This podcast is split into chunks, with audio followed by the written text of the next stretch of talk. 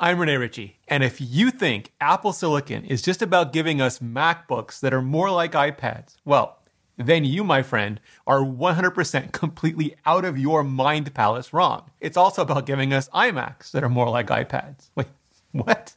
Sponsored by CuriosityStream, now bundled with my streaming service, Nebula. I've just covered the potential of Apple Silicon MacBook Air and MacBook Pro, and I've got a full on Intel iMac review coming your way fast.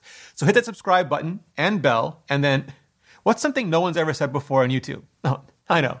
Let's just jump into it. The first iMac from 1998, the one Steve Jobs and Jony Ive carved out of their fever dreams, survival hopes, and translucent Bondi blue plastic, looked like a CRT screen, with a computer just jammed up all inside it. Because that's exactly what it was. That was the whole point of it. Just like the original beige block Macintosh. Simplify, simplify, simplify.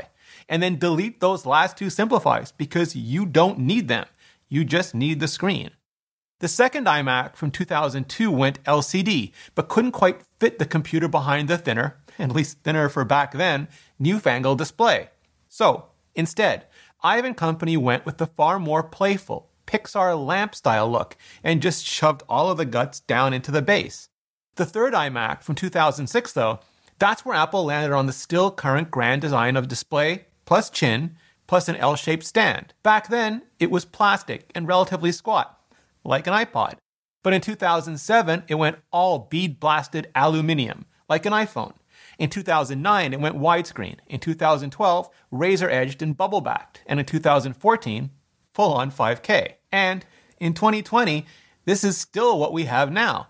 And I get it. I totally get it. On one hand, this design is just iconic.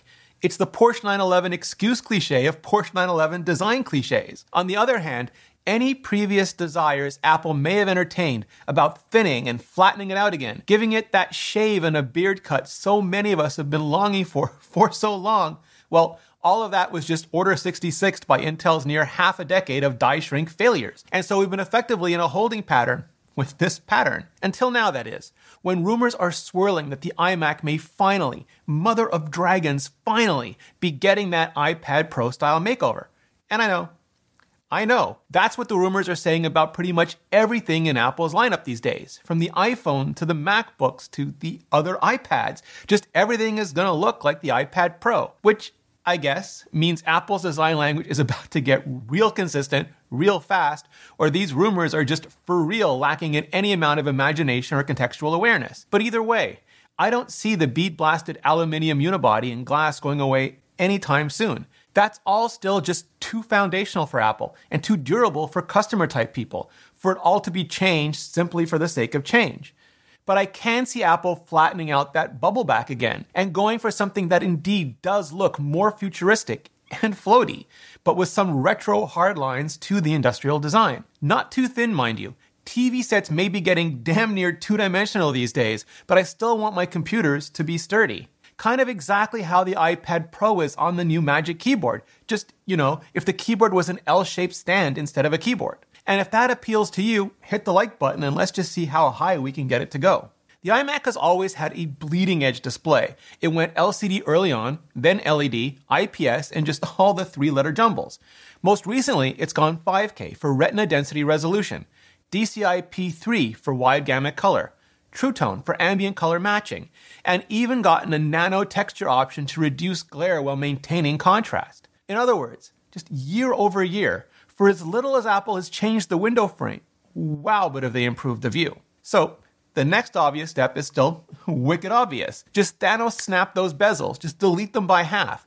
At least do literally what Apple has done to the iPad Pro. Just instead of leaving no country for old home buttons, leave nothing for that logo. Rumor also has it that Apple is planning to increase the size of the current 4K iMac from 21.5 inches to 24 inches, and the 5K iMac from 27 inches to 30 inches, which would be immersive to the point of enthralling, provided your workspace could handle it. But 30 inches is the current size of the Pro Display XDR, and I'm not just all for it. I'm all about it. The whole point of an iMac is to have the biggest Apple display possible. So just give us exactly that the biggest Apple display possible. That way, even our windows can have windows. And if it takes 6K to keep it retina, like the Pro Display, well, I think that's a sacrifice most of us are more than willing to make. Now, the next rumor is where it gets really exciting mini LED. Yeah, not OLED. OLED has issues that can be mitigated on static refresh rate phones and TVs, but just don't seem to be able to be worked around with the kind of dynamic refresh rates and color management technology Apple really wants in their panels. At least not yet. But Mini LED. Mini LED has a number of the same advantages as OLED, but without some of the drawbacks.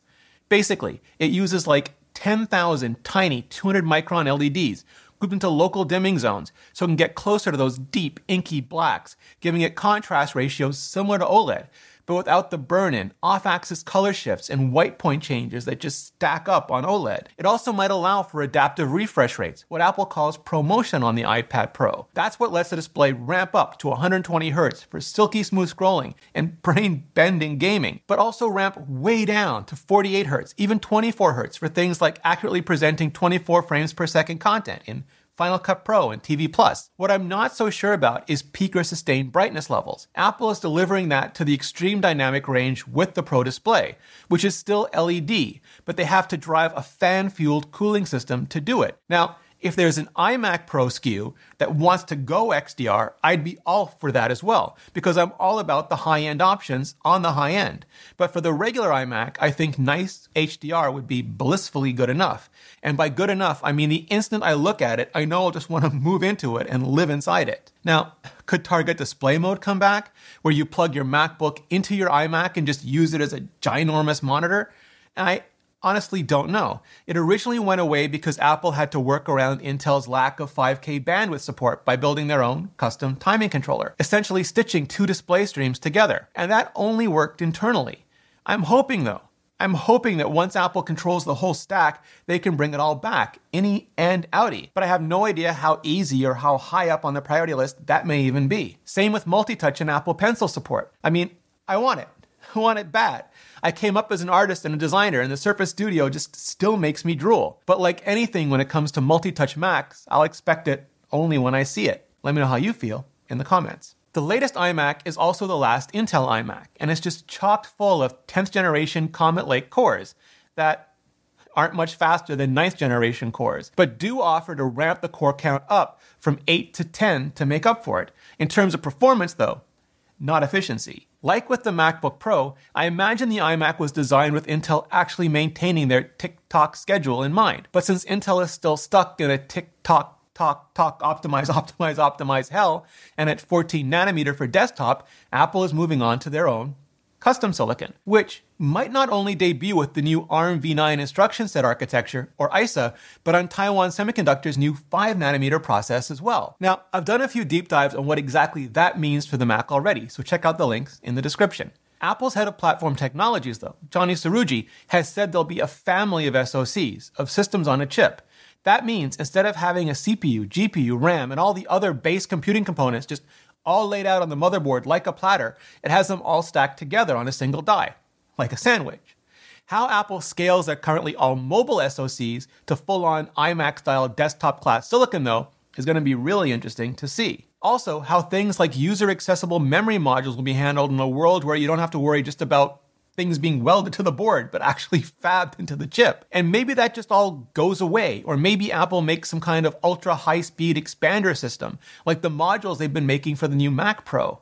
Same with discrete graphics cards. With a GPU on the chip, is there room for an AMD style option? Or something like the Afterburner Accelerator, a reprogrammable ASIC that could make the iMac even more focused on ProRes for video or signal processing for audio, or whatever any specific creative pro wants it to be. Or could Apple make an iMac SoC for consumers and an even more powerful iMac Pro SoC for pros to better cater to both ends of the market? You know, the first without fans, so it's whisper quiet for those who want ultimate stealth, and the second with fans, so it's ultra cool for those who want maximum sustained performance. I have so many questions. Let me know what you want the answers to be in the comments below. The MacBook Pro got a T1 chip and Touch ID four years ago. Just this month, the iMac got a T2 chip, but still no Touch ID. And actually, that makes the kind of sense that sorta does, I think. I mean, at least if you want to keep everything secured through a hardware channel, because the T2 chip is inside the computer. not the keyboard. And that's what handles checking the mathed out Touch ID data against the mathed out data from your registered fingerprint before releasing the authentication token. So, if you want to keep that all local, you'd still need the T2 chip in the computer to handle the encryption, the acceleration, the component controllers, and at least a T1 in the keyboard to handle Touch ID. T2 being the equivalent of an iPhone 7 chip and T1 being the equivalent of an Apple Watch 2 chip, which wouldn't just make for a lot of redundancy, it would make for a more expensive keyboard. And buying and replacing more keyboards that are more expensive just because they have secure elements inside them and not for any like justifiable reason they're space gray or something, would suck. But you know what wouldn't suck and would very neatly solve this exact problem at the same time? Right, Face ID. We already don't need a T2 chip in an Apple Silicon iMac. Like, at all because the new Apple Silicon SoC will include all the secure enclave you could ever want, plus an ANE or Apple Neural Engine to handle the neural networks necessary for Face ID. And because it uses a true depth camera mounted above the screen instead of a capacitive fingerprint sensor in the keyboard, we wouldn't have to include any extra, more expensive tech in the keyboard either. Would it really be any faster to unlock than the Apple Watch's proximity based system? I mean, race you for it, but you wouldn't have to own an Apple Watch and it wouldn't unlock when you just walked past it, only when you looked intently at it. Apple's been avoiding Wi Fi 6 on the Mac line, which is just weird given how fast they've adopted it on the iPhone and iPad. Now, there have been some issues with Wi Fi 6 in the past, so it's possible Apple's been waiting for their own custom silicon before bringing it to the Mac. So, hopefully, this gives us that. I'd also love to see a U1 chip.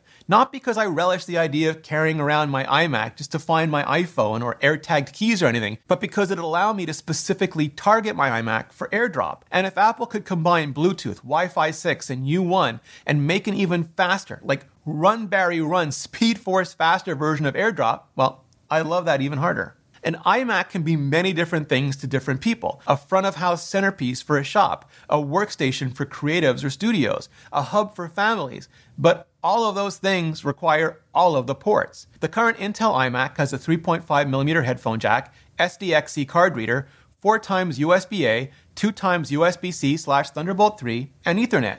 And honestly, I just wouldn't change a thing. Kidding, totally kidding. USB C Thunderbolt 3 should go to USB 4 and Thunderbolt 4, and I think it's time for four of those and let USB A drop down at 2.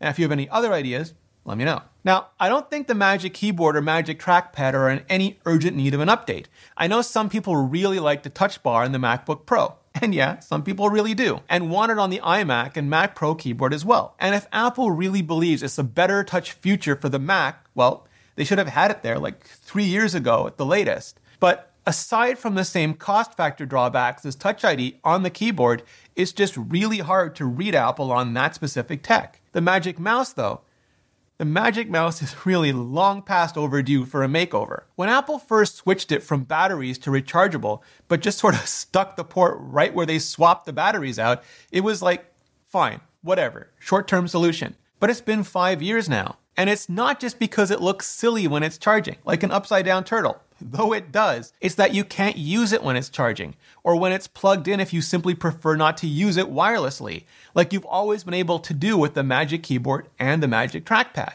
And Apple Silicon, I know, can't fix that, but Apple Industrial Design and Hardware Engineering sure can.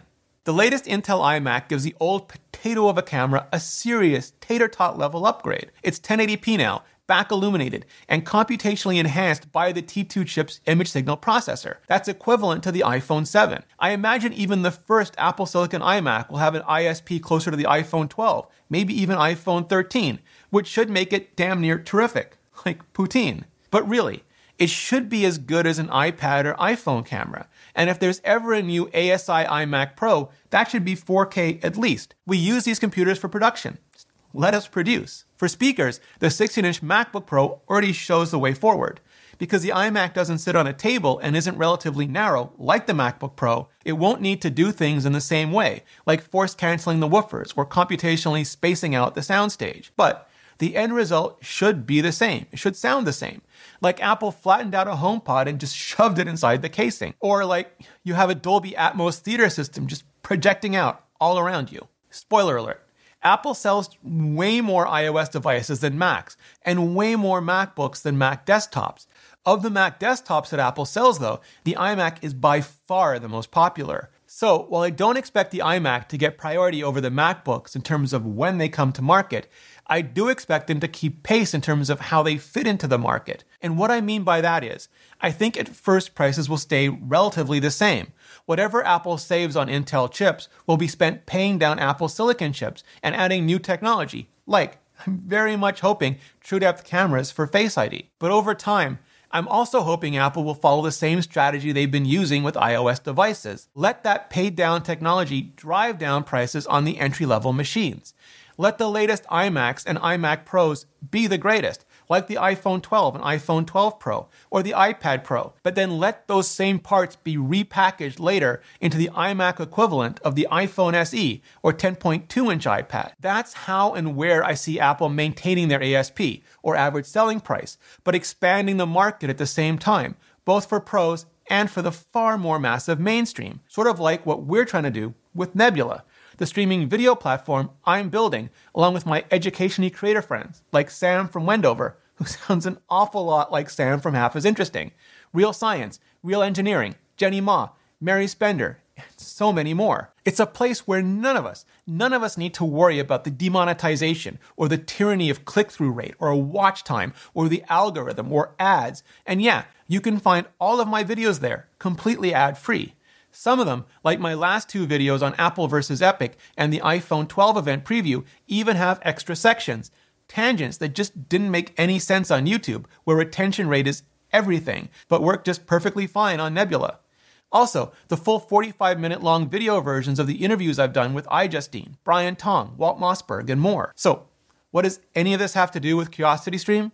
Well, as the go to source for the best documentaries on the internet, they just love educational content and educational creators. And we worked out a deal where if you sign up for CuriosityStream with the link in the description, not only will you get CuriosityStream, but you'll also get a Nebula subscription for free. And for a limited time, CuriosityStream is offering 26% off all of their annual plans. And 26% off is, by contract, the best deal you'll find anywhere. So, Click the link in the description and get both CuriosityStream and Nebula for 26% off. Or you can go to curiositystream.com slash Rene Ritchie. It's a great way to support this channel and educational content directly for just $14.79 per year. Just click on the link in the description or go to curiositystream.com slash Rene Ritchie. And clicking on the link really helps out the channel. Thanks CuriosityStream and thanks to all of you for your support. Check out my Apple Silicon playlist for more and see you next video.